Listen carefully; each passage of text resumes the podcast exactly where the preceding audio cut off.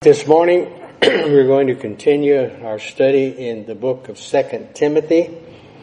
Uh, and as it has become our custom, we're going to have a moment of silent prayer.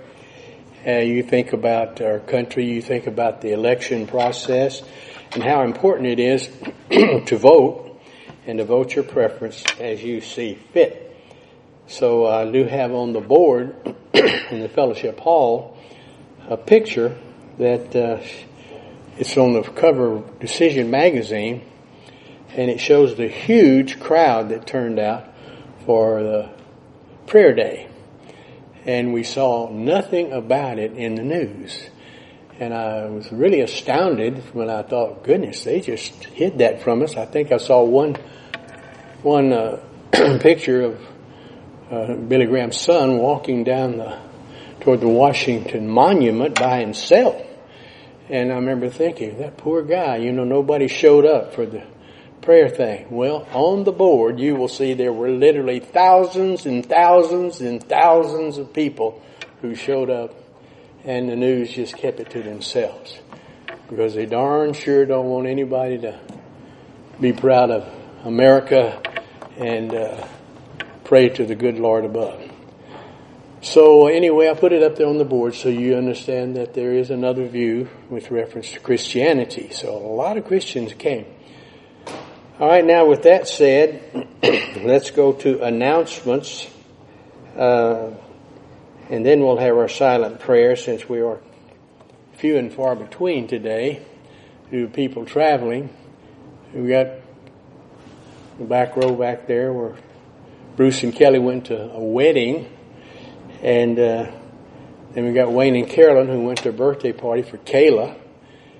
And uh, I don't know where the Williamsons are, so I'll have to check my detective agency to see where did they go. But uh, uh, you come when you can, and you don't when you don't. But we do have a large number of people on our listening to our podcast, and we have a large number of people who are listening also on the internet. So we have uh, we're getting them two different ways. So uh, many of the churches have shut down, and many of them are, are, quite limited because of their facility. We could use a few more to spread out, you know, but uh, we don't want anybody who doesn't want to be here. All right, uh, so let's. Uh, let me announce that we will have our prayer meeting and it'll be at 6.30 and then at 7 o'clock we'll have our Bible study and we'll continue in the book of John. All right, let's go to the Lord in prayer. Silent prayer. Tommy, you play for us and we'll uh, pray for our country and pray for our services. Let us pray.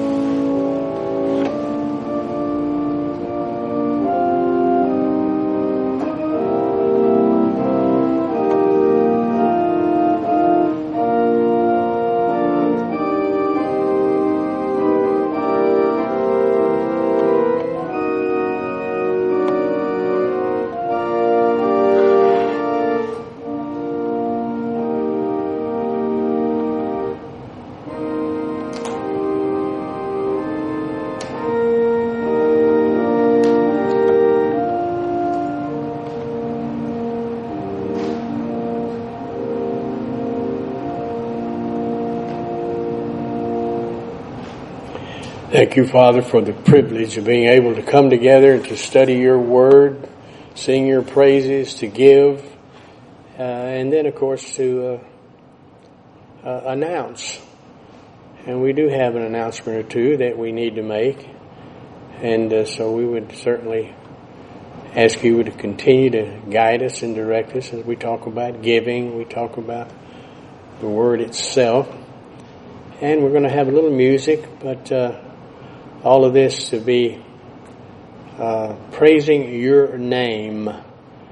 So again, continue to guide us. In Jesus' name I pray. Amen. All right, Emily is doing better by the, excuse me, Leslie is doing better. And Emily's doing all right also. She's continuing to work with her mom in their uh, photography business. They do primarily weddings and other special occasions. And uh, of course, David is still at the Chevrolet house, Pete Moore Chevrolet. Give him a little plug.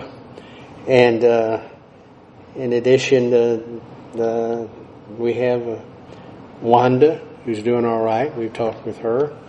She's staying primarily with uh, Susie, her sister, down in San Antonio. There's no longer, she said, of being miserable by yourself. So she and Susie always have a big time. They enjoy one another. And uh, keep in mind, uh, uh, see, there was one other prayer request. Of course, Alice is in the nursing home. Remember her. And uh, I think that's just about it in terms of special prayer requests, other than, of course, traveling grace uh, for our folks. Now let's go to an aspect of worship called giving. I've put on the board already our two scriptures. You're well familiar with them, but there may be people out there who are thinking about tithing, and we want to make sure you know what the Bible has to say. That uh, tithing is part of the law, and we're to get rid of the laws. Now, by that I mean we're to avoid the law, because none of us can keep the law. But replacing uh, the law, as far as the as far as giving is concerned, is primarily 2 Corinthians chapter 8 and 2 Corinthians chapter 9 that describe New Testament giving, and I think these two verses pretty well summarize New Testament giving. Basically, if you want to give, you can give. We'll have a moment of silent prayer. You think about giving, you want to give, you gave. That simple. But in the event you have something to give because God has blessed you, uh, don't give it unless you can do it cheerfully. And uh, that's basically what is taught today. So uh, keep that in mind as we have a moment of silent prayer. And Tommy, if you will play for us while we go to the Lord and exercise our prerogatives as far as giving is concerned. Let us pray.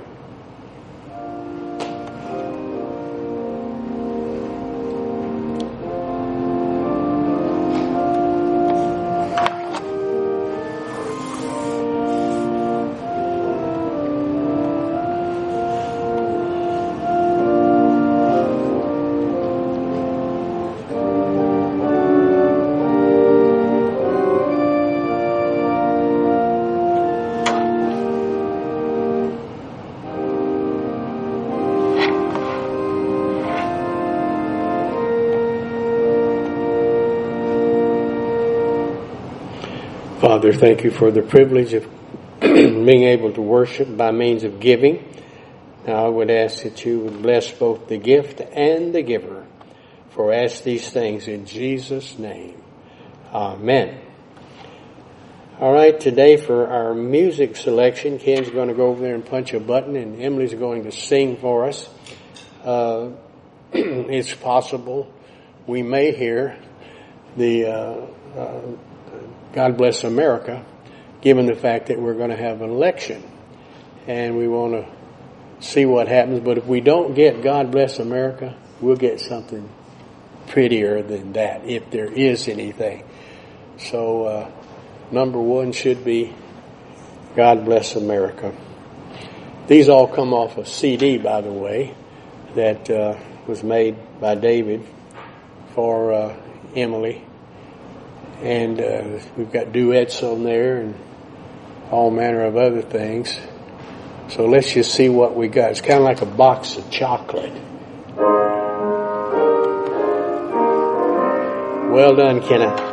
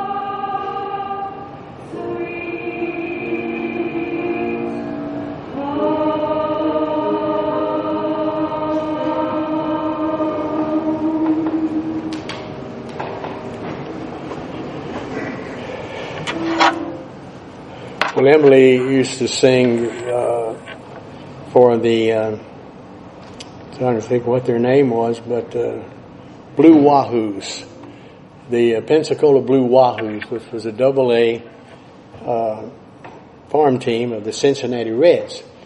And so she would sing either the national anthem or she'd sing God Bless America. So uh, we get to share in that. Now they have a new farm team, so I thought you needed to be kept abreast of what's going on up there. But the the franchise changed over to another major league team, but uh, that's okay. I think they're keeping the name the Blue Wahoos, which is a, I guess it's a trash fish, but a game fish over there in Pensacola. Now that you know all that, our introduction is over. You're now relaxed. And I'm ready to go. Remember last week I taught in part 2 Timothy 4, 6 through 8 by way of the doctrine of crowns. And when the clock told 1145, we were about to teach the etymology of the Greek word Stephanos. So before we begin that study, I want to give you opportunity to use 1 John 1, 9 as may or may not be necessary. Let us pray.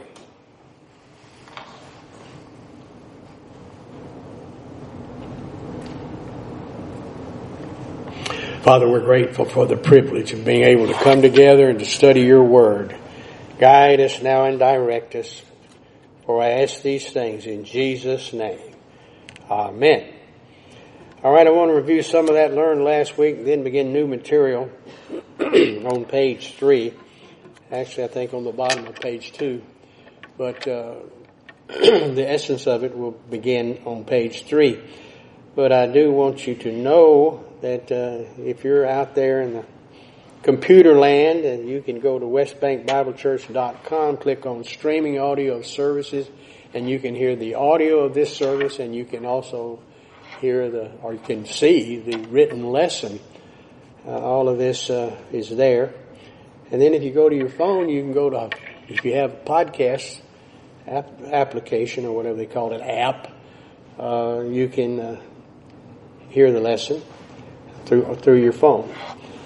So we're getting the word out. And that's what our job should be. All right, now, now we're ready for 1 Timothy chapter 4, 6 through 8. Again, we'll do a bit of review and then we'll continue on in our doctrine of crowns. So I'm going to read 2 Timothy 4, 6 in the New International Version. It says, For I am already being poured out like a drink offering and the time has come for my departure. That's Paul speaking to Timothy. He's in the Mamertine prison in Rome, and as best we can tell from history, he will not get out of that prison alive. He will be given the opportunity to either get into a warm bath, if you will, because he's a Roman citizen. That was one of the prerogatives. Slit his uh, wrist and uh, bleed to death. Or he could elect to get his head chopped off.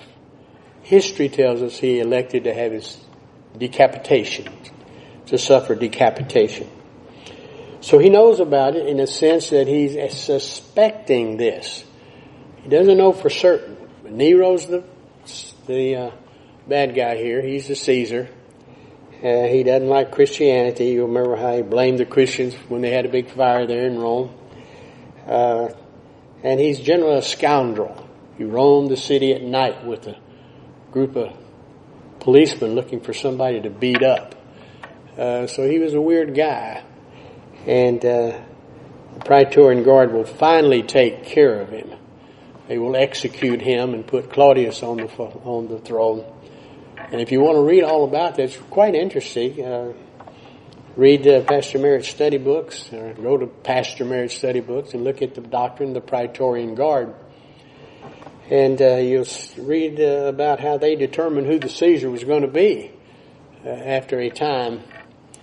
Uh, actually, after Tiberius decided, I don't like this job, take this job and shove it, just like Paycheck used to sing, you know, Johnny Paycheck and uh, he went off to the island of Capri. And he left a guy by Macro and Burrus in charge. And you can read all about that too, by the way, on an excellent book. Uh, the 12 Caesars, or the soldiers of the Caesars. Uh, but nonetheless, uh, or you can just you get a shortcut and go to Pastor Merritt's study books. I've done a lot of work for you. Both those books have been excellent books. Uh, and uh, enjoyed reading it, both of them. All right, now let's see what we've got here with this verse 7. He says, I have fought the good fight, I have finished the race, I have kept the faith. Now there is in store for me the crown of righteousness, which the Lord, the righteous judge, will award to me on that day. And not only to me, but also to all who have longed for his appearing. All right, now let's go ahead and uh, we'll do some review and we'll pick up again with new material at the bottom of page two. Doctrine of crowns. At the judgment seat of Christ or the Bema, crowns will be awarded. The Bema was a place where a king or a judge or a procurator might sit to adjudicate a matter or even reward an outstanding athlete or military hero. And it is from the Bema that the judge would issue punishments or rewards as the case uh, required. It was at the Bema, which is B-E-M-A with a, the E is an eta in the Greek, so we generally think and like to pronounce it A, Bema, rather than Bema, or however one would pronounce the epsilon as opposed to the eta. All right, so it was at the Bema during the Isthmus Games that a winning contestant received his special reward called a Stephanos. It is to this analogy the New Testament speaks when it describes church age believers appearing before the judgment seat of Christ. And the word right there translated judgment seat is Bema. And now look at it, uh, let's see where it's used there for Romans 14.10 and 2 Corinthians 5.10, and that's where it's translated judgment seat. Both cases. So here we go. Verse 10. But why dost thou judge thy brother? Or why dost thou set at naught thy brother? For we shall all stand before the judgment seat of Christ. So you know this is being written, of course, in the book of Romans to Christians as one of the epistles to the church. And then in the same case, 2 Corinthians 5.10, for we must all appear before the judgment seat, our word, of Christ, that everyone may receive the things done in his body according to that he hath done, where whether it be good or bad. Now, just very quickly, because some may just get, oh no, I'm going to appear before the judgment seat of Christ. I'm all my sins are going to appear. That's not the case. So I quickly want to tell you this is for believers, and it's only a means to determine how you're going to be rewarded for your divine good, and then also to let you know that your human good is going to be burned up. Because God, God does not want that awful stuff in in heaven, you know, all the good things that we do to try to impress everybody, like mom and daddy, uh, the preacher, or, or, even God. No. Uh, so uh, keep that in mind. You can relax, in other words. Why do you not get your sins judged as a believer? Because Christ has already taken care of them. They've been judged on Him. You know, and that's why we can relax because we're going to appear before the Bema, all right. And if we take in the Word of God, we'll produce some divine good. That's the only way. That's the onlyest way that you can produce divine good by taking in the Word of God.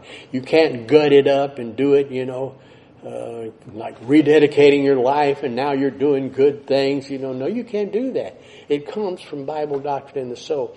And you can find that proven to you if you go, of course, to the, to the doctrine of the, the power of the Word of God or you go for the several doctrines that we have about talking about the Word of God. So the importance of the Word of God. So let's go on. Let's go to 1.3. The word Bema appears several places in the New Testament. Jesus was brought before Pilate's Bema.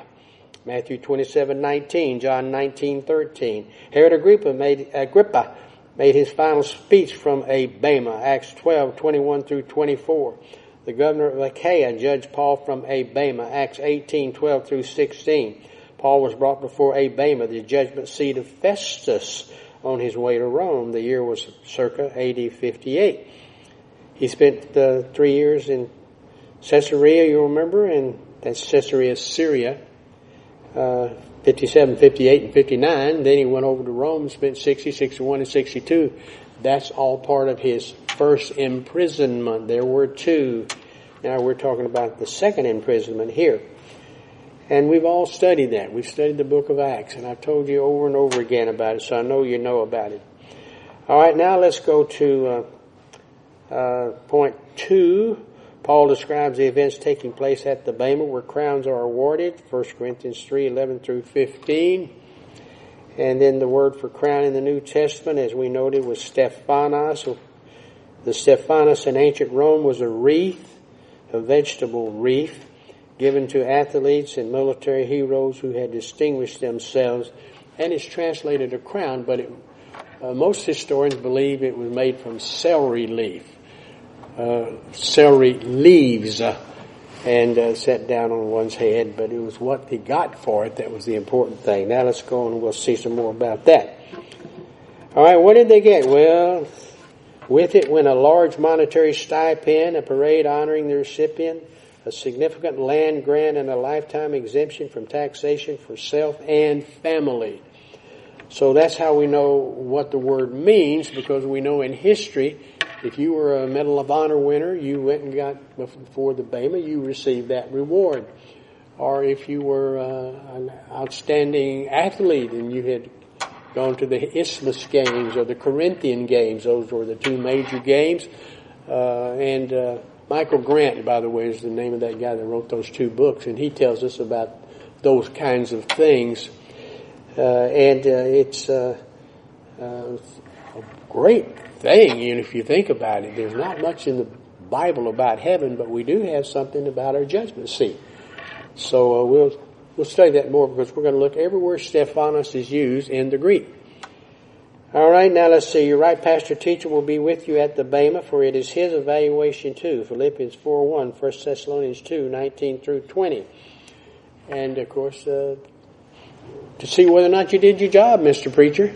Did you study and teach? Did you study and teach? I've heard preachers say, you know, I went to seminary, you know, or I went to Bible school and then I went to seminary and I guarantee you I studied all I'm going to study.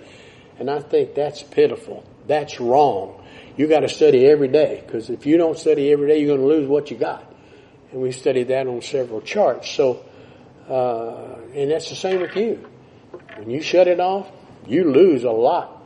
So you may be naked as a jaybird at the Bema. In other words, you don't have any rewards at all. You can't. That's what the colonel used to say. Naked as a jaybird, you come through and you have all your all you've got is human good, and it's all burned up, and there's no place for them to pin a uh, no place for them to pin a pin on you, you know, that would show you get these rewards.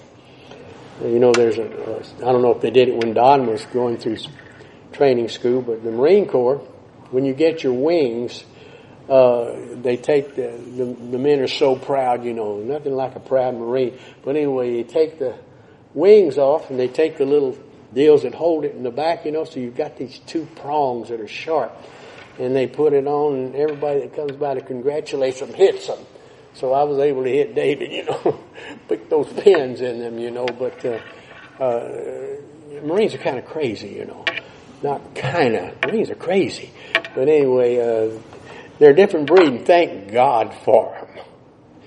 You betcha. Okay, here we go. Let's continue on with continuing. All right, so the word uh, for, for uh, crown in the New Testament is Stephanos. Plural is Stephanoi. If it's a second declension noun, I know everybody knows about the Greek goes this church. Uh, Stephanos in ancient Rome was a wreath given to both athletes and military heroes who distinguished themselves. And we looked at the things that they got. Now let's look at 1 Thessalonians 2, 19 and 20 as we're about to go with new material. For what is our hope, our joy, or the crown in which we glory in the presence of our Lord Jesus when He comes? Is it not you? Indeed, you are our glory and joy. Huh? All right. Excuse me. Now we're ready for the etymology of Stephanos. We are now ready to study again that word. And we begin new material with point one actually. So the word Stephanos appears variously in scripture. For example, it is used to describe Jesus' crown of thorns, Matthew 27, 29. And when they had planted a crown of thorns, they put it upon his head and a reed in his right hand, and they bowed the knee before him and mocked him, saying, Hail, King of the Jews! Very sarcastic. Uh, and then we have it described as a corruptible crown. And every man that striveth for the mastery, that is to say, goes to the Olympics and and uh, uh, trains in order to produce. Uh, every man that does that is temperate in all things. Now they they do it to obtain a corruptible crown, but we an incorruptible. You know, in the Olympics, if you won the, in boxing, you, you got a uh, usually a trophy. I know in the Golden Gloves in Waco, uh, we were always proud to have a uh, jacket with the boxing glove on it, you know. But uh, it, I wouldn't recommend boxing to anybody, you know. There's too many precious things up here. I've lost a few, but uh, up here in the top of your head, it can get, you know, crushed. So, uh, and of course, there are many diseases related to football players and and boxers because they get lose a lot of material. My mother used to tell me that all the time. She said, "Son, why are you going to box? Why are you going to box?" Oh, mom, I love it. I love it. I love the training for it. I, I just enjoy it so much. And uh, she said, "Don't you know every time you get a blow to your head that you lose some brain matter?" And I said, "Oh no." I said, "You ought to see all those guys when they first start. They're crazier. They wouldn't be a boxer. You know, it, uh, it's not. It's not fact that they got hit in the head while they were boxing. When they came, they were crazier. They wouldn't be a boxer. And I guess he was thinking all the time, and so is my son. All right, now let's go on. Let's go on. All right, to describe Paul's brothers in Christ, Philippians 4 1, therefore, my brothers, you whom I love and long for, my joy and crown, this is how you should stand firm in the Lord, dear friends. Second, uh, First Thessalonians two nineteen. For what is our hope, our joy, or the crown in which we will glory in the presence of our Lord Jesus when He comes? Is it not you? All the time talking about Paul as a pastor teacher, and he's going to glory in the product, like I will glory in the product. And those who have sat under me over a fifty year period or so, uh, forty seven years, excuse me. All right, now let's go on to describe in Paul's future crown of righteousness. Uh, 2 Timothy 4 8, we just read that. Now there is in store for me the crown of righteousness, which the Lord, the righteous judge, will award me on that day, and not to me, but also to all who have longed for his appearing. All right, it's also used to describe the crown of life for those who are tested. And we're all tested from time to time to determine whether or not we can apply Bible doctrine in a, te- a test uh, situation situation. All right, uh, James 1.12, Blessed is the man who perseveres under trial, because when he has stood the test, he will receive the crown of life that God has promised to those who love him. All right, Revelation 2.10, same, do not be afraid for what you are about to suffer. I tell you, the devil will put some of you in prison and test you, and you will suffer persecution for ten days. Be faithful even to the point of death, and I will give you the crown of life. All right, now a footnote there. the church in Smyrna uh, represents the universal church that is from 100 to 300. You recall we've been over that with the chart. If you go to the book of Revelation, the first chapter is an introduction. Then you have chapter 2 and chapter 3 that talks about the seven churches of Asia Minor.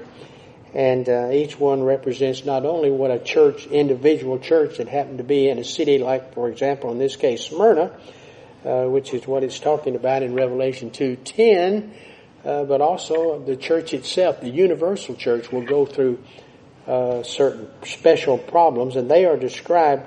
For example, the church at Smyrna represents the universal church from 100 to 300. The first church mentioned is Ephesus, and that's from 32 to 100. Uh, and then, of course, Smyrna uh, is the one represented 210. And we've been over that before. In fact, if you go to the internet and you go to our website, web page, first page, you'll see the uh, book of Revelation. You click on that, then we'll have, you'll have a long list of all the chapters, 22 chapters. And you can just click on a chapter that you want. Like you can go to, you know, chapter 2 or chapter 3 and talk, look at all these churches. And uh, on and on and on. All right, it's used to describe the crown of glory when Christ returns. First Peter 5. By the way, the book of the Revelation is the only book in the Bible that you are promised a blessing if you study it. Isn't that interesting? If you study the book of the Revelation, you are promised a blessing. Only book in the Bible. Now, in a general sense, you could say, well, but what about your doctrine the doctrine and the importance of doctrine? Well, it's in there too, but uh, very specific. All right, and we taught that here. One Wednesday night we taught and we taught and we taught and we taught. I taught the entire book. I've done that twice actually. First time was took us a lot longer than the second time. All right, so to describe the crown of glory when Christ returns, 1 Peter 5, 4, and when the chief shepherd, who would that be? That's our Savior, appears, you will receive the crown of glory that will never fade away. Thank you, Peter. Thank you, Lord to describe the potential of losing a crown just before the rapture. Now there's a church there called the Church of Philadelphia, and it does not cover a time period, but it covers a point in time uh, where uh, you, uh, uh, right before the rapture. In other words, a point in time. And it's called the Church of Philadelphia. Philadelphia means brotherly love. They didn't have much brotherly love there recently. They tried to burn it down Philadelphia. All right, let me read you that. I'm coming to you soon, the church at Philadelphia, the church just before the rapture. Hold on to what you have so that no one will take your crown. There's our word. All right, it's the use of the church resident in heaven, casting their crowns of gold before the throne of God. And then uh, that's uh, Revelation 4 4. Surrounding the throne were 24 elders 24 other thrones, excuse me, and seated on them were 24 elders. They were dressed in white and had crowns of gold in their heads. So if you go again to the book of Revelation, you look, you go to the fourth chapter, you click on it, you'll find a dissertation on what does that mean? Well, those believers. That's what he's talking about. Those elders are believers. And there they are. Four and twenty elders fell down before him that sat on the throne and worship him that liveth for ever and ever and cast their crowns before the throne saying, Thou art worthy, O Lord, to receive glory and honor and power for thou hast created all things and for thy pleasure they are and were created. So again, it's giving every indication that the believers there, they know where the source of the works that they did, which were got, that got rewarded. And so they don't want those crowns anymore. They want to throw them at the feet of Jesus. And that are believers that are raptured. So you'll do that one day. Because you believe on the Lord Jesus Christ, you're going to be raptured and you're going to be in heaven. You'll be, you'll be one of those 24 elders.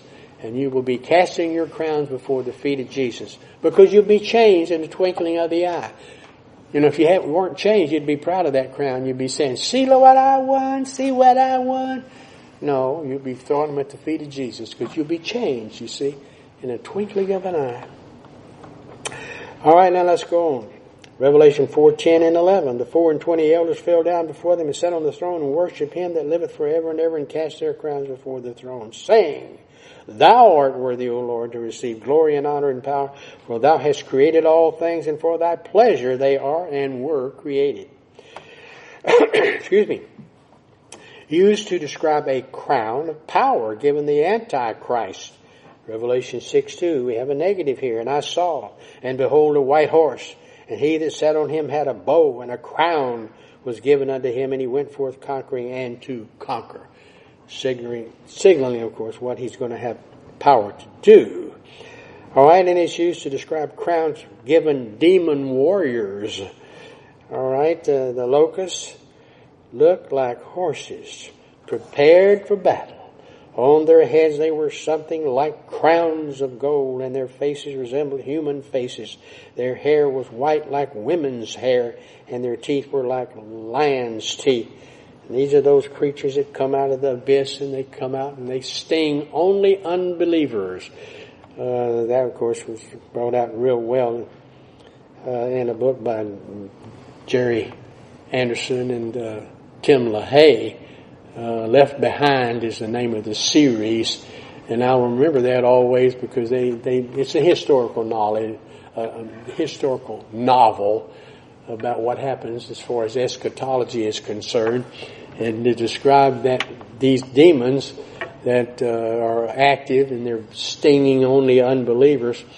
Uh, I remember they they thought, well, let me find out how I can really tell this to the people in the book so they'll understand it. And they're talking about. They're on an airline, uh, believers and unbelievers together. And you, you, look out the window and out there on the wings were these creatures that, that are just described here. And uh, they somehow creep around and they get inside the airplane and they go up and down the streets stinging only, again, unbelievers uh, not believers, unbelievers. And, uh, and, of course, it was a terrible sting. It's all described in the book of the Revelation. And uh, you can certainly find my study books that describe it well for you, I hope. And I know Jerry Jenkins and uh, Tim LaHaye did a much better job. I don't know what I said first, but Jerry Jenkins and Tim LaHaye, the authors, uh, boy, it was a bestseller for a long period of time. Uh, everybody seemed to read it. You know, it was just uh, wherever you went, uh, people were reading that book. Certainly told you how to get saved too, by the way. All right, God works in mysterious ways, doesn't He? Praise the Lord. Praise the Lord. All right, now used to divide. Let's talk about Israel. It's divided into twelve tribes. Revelation twelve one, and there appeared a great wonder in heaven, a woman that could be translated, actually that can be translated both and taught both ways. I've heard it taught both ways. Both of them seem to be pretty good way. It can be of Mary or it could be of Israel. Clothed with the sun and the moon under her feet and upon her head a crown of twelve stars.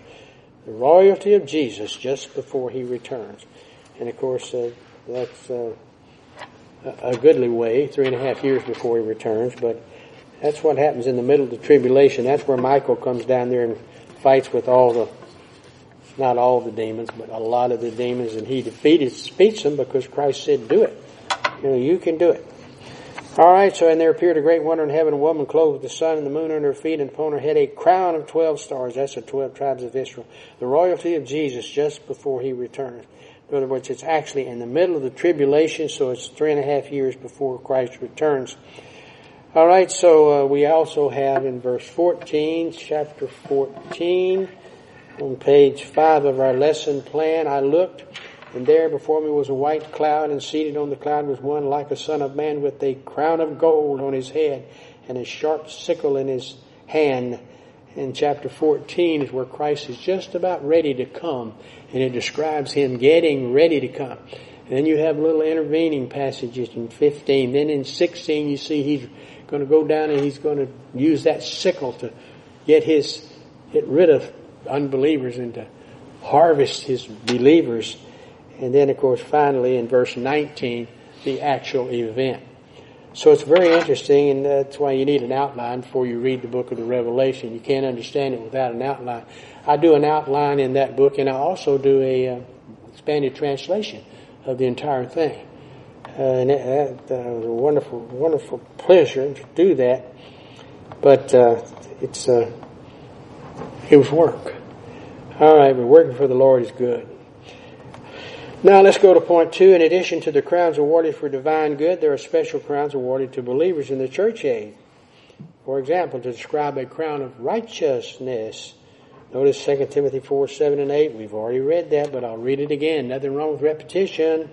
I have fought the good fight. I have finished the race. I have kept the faith. Now there is in store for me the crown of righteousness, which the Lord, the righteous judge, will award to me on that day. And not only to me also, but to all who long for his appearing.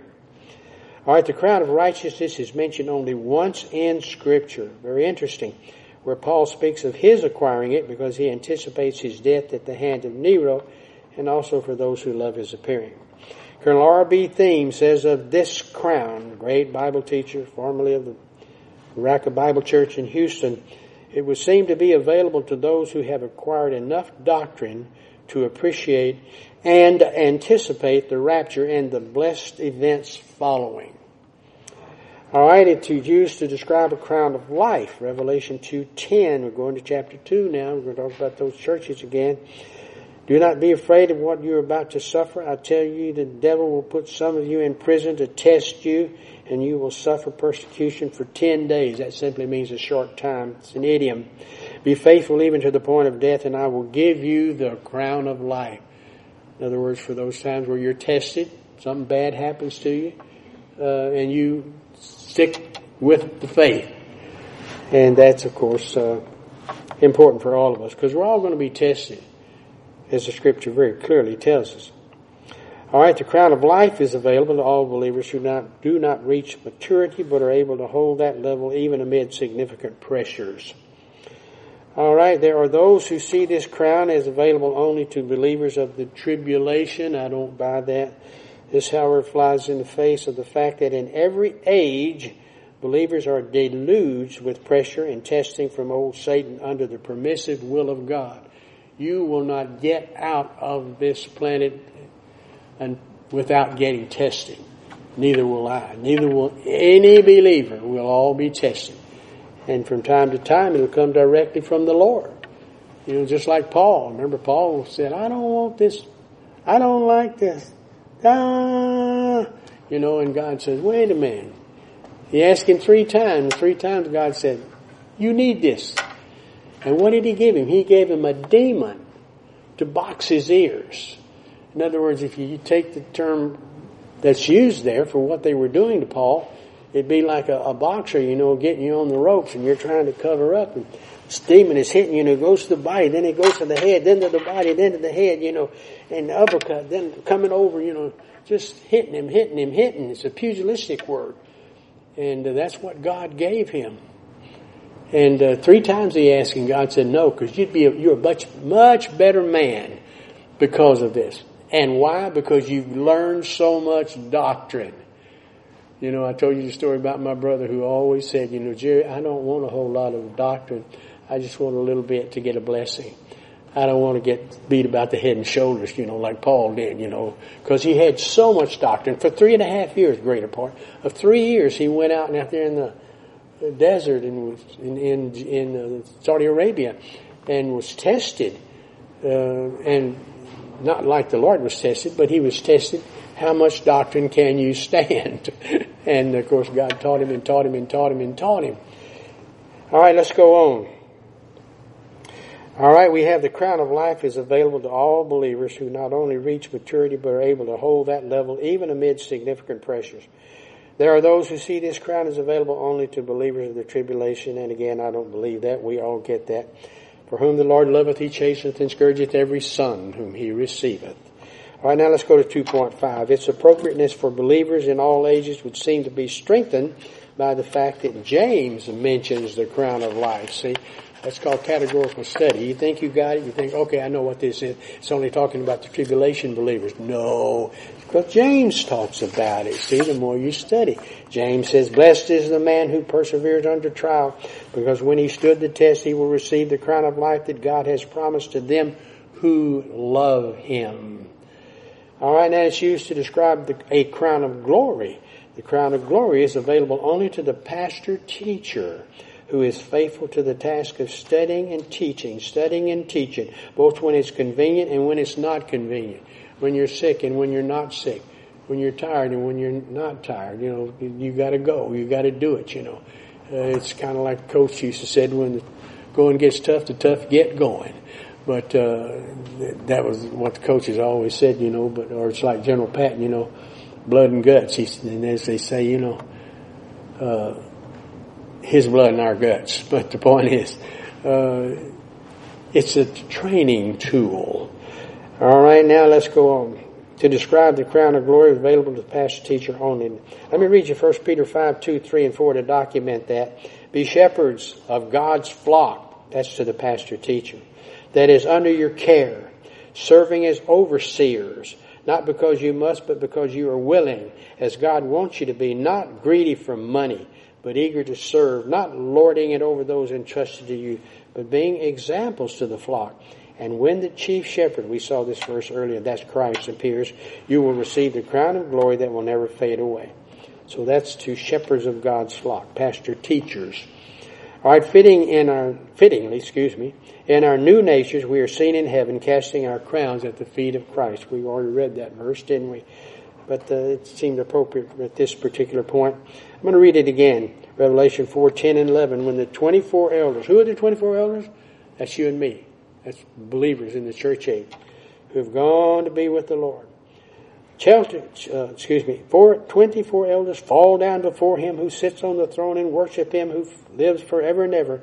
They lay their crowns before the throne and say, You are worthy, our Lord and God, to receive glory and honor and power, for you created all things, and by your will they were created and have their being. So now we're ready to close out the study of 2 Timothy. I think it appropriate to review the doctrine of grace. We should first, however, review the doctrine of dying grace. Okay, doctrine of dying grace before we go on. All right, dying grace. All right, this describes that time when we move from time to eternity in the greatest of all possible happiness. Our death is God's sovereign decision. His timing is absolutely perfect. Notice Psalm 68, 19 and 20. Praise be to the Lord, to God our Savior, who daily bears our burdens. Our God is the God who saves from the sovereign Lord comes deliverance from death. All right, there is, of course, uh, what we call the sin unto death. It is reserved for habitual reversionists. Uh, it's explained, by the way, in our doctrine of healing but there is a sin unto death. That is to say, when you have someone who uh, has been a, under a pastor teacher and refused and refused and refused, and uh, then begins to cause trouble in the church.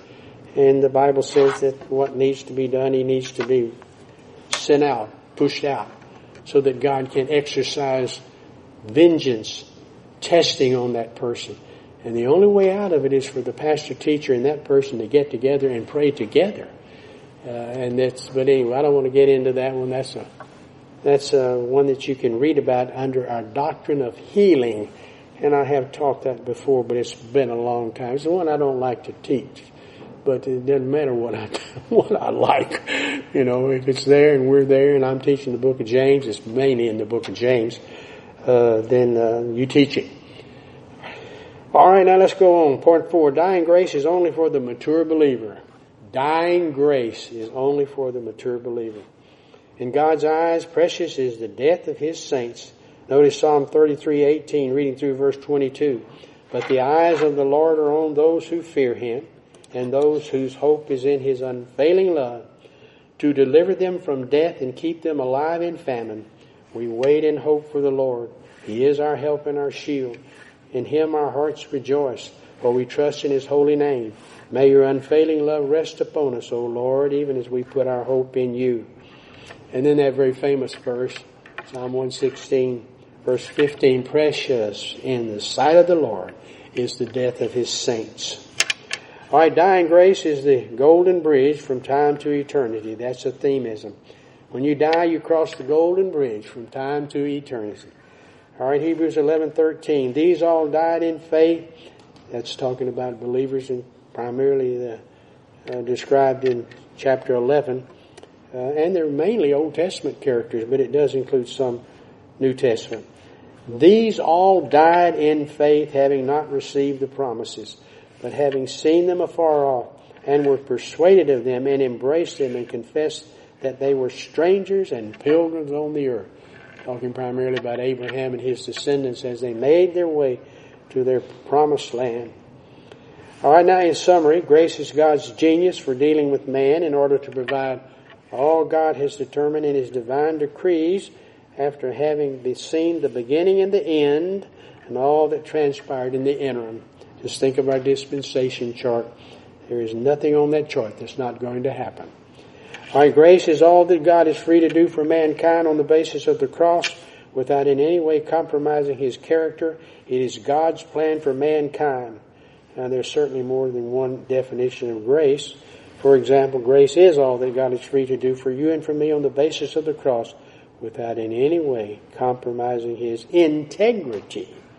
So without Christ there is no grace because He is the only object of faith capable of producing salvation and our justification. Alright, now let's go to verse 9 through 22. It represents a conclusion. Uh, verse 9, do thy diligence to some shortly, in other words, come shortly unto men. And then we have a list of uh, people that he wants to come see him. And here's the reasons why. Why? Because Demetrius, or Demas, as it, uh, we have it in the KJV and also the NIV, but it could be Demetrius, we're just not sure.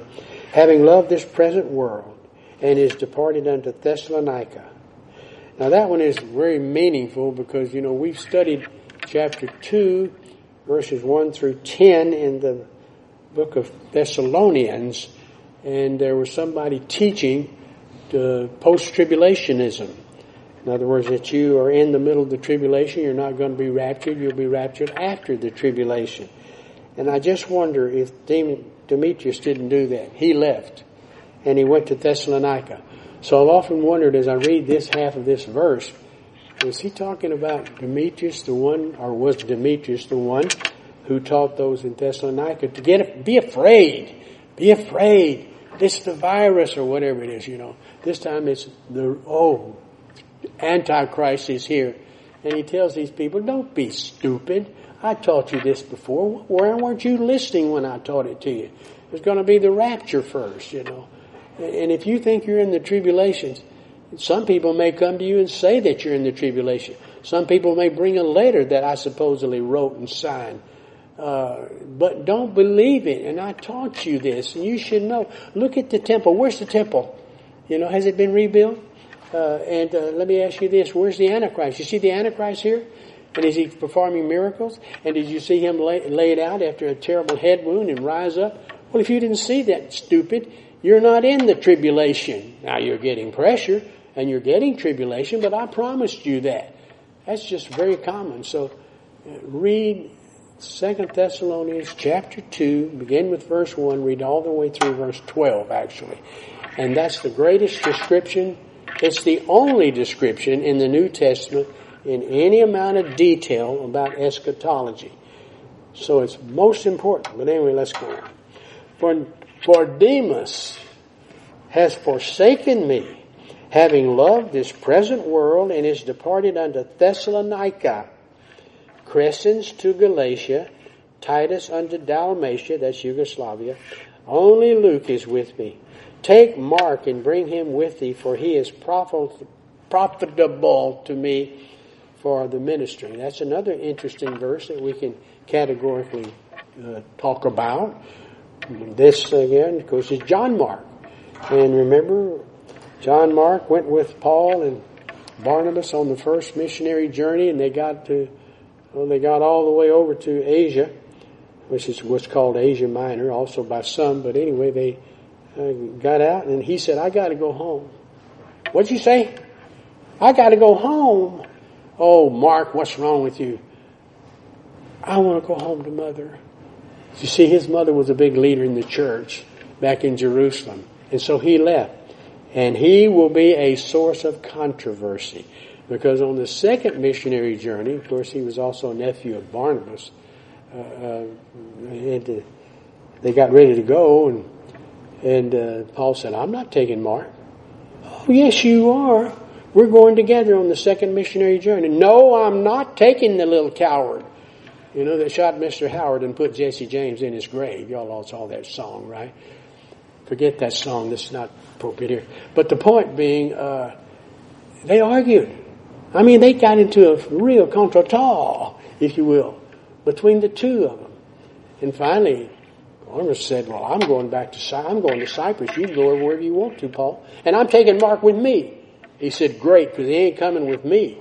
So Paul took Silas and they went. So they just chose to go. You, uh, disciples can fight among themselves. The thing you've got to do is stay out of it. You know, stay out of it. You're going to get burned. Uh, but uh, John Mark here, the, the, point I'm making, I'll make it real quick because I know I only got one more minute. John Mark is brought back into the fold. See, we know that they had resolved their issues. Because look what he says. Take Mark and bring him with thee, for he is profitable to me for the ministry. Praise God. All right, let's go uh, to the Lord in prayer with an invitation. I'd like to ask that your head be bowed and your eyes closed, or however you do it. Uh, there's more ways of doing it than one. But you do need to concentrate, please, and and uh, pray that the Word of God would have full effect because I'm going to speak some words. And these words are going to be right out of the Word of God. And there may be somebody here who is without hope, without Christ, and without eternal life. So uh, do that for me, please. Because the Scripture says, For all have sinned and come short of the glory of God. For the wages of sin is death, but the gift of God is eternal life through Jesus Christ our Lord. He came unto his own. Well, who was his own? Israel was his own. But his own received him not. But as many as received him, to them gave he power to become the sons of God. So there you are.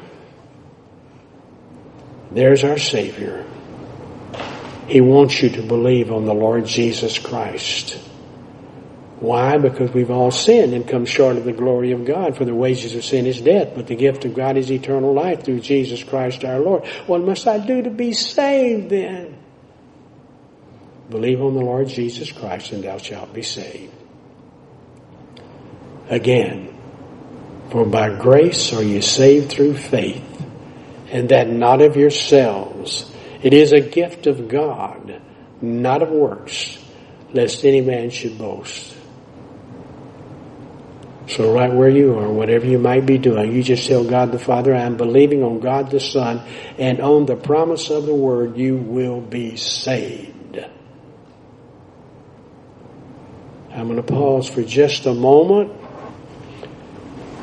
and give you an opportunity just to believe on the Lord Jesus Christ. Don't try to jump through any psychological hoops. Don't try to promise God you're not going to do it anymore. You can't do that or raise your hand or walk an aisle. Just believe on the Lord Jesus Christ. And as the scripture says, you will be saved.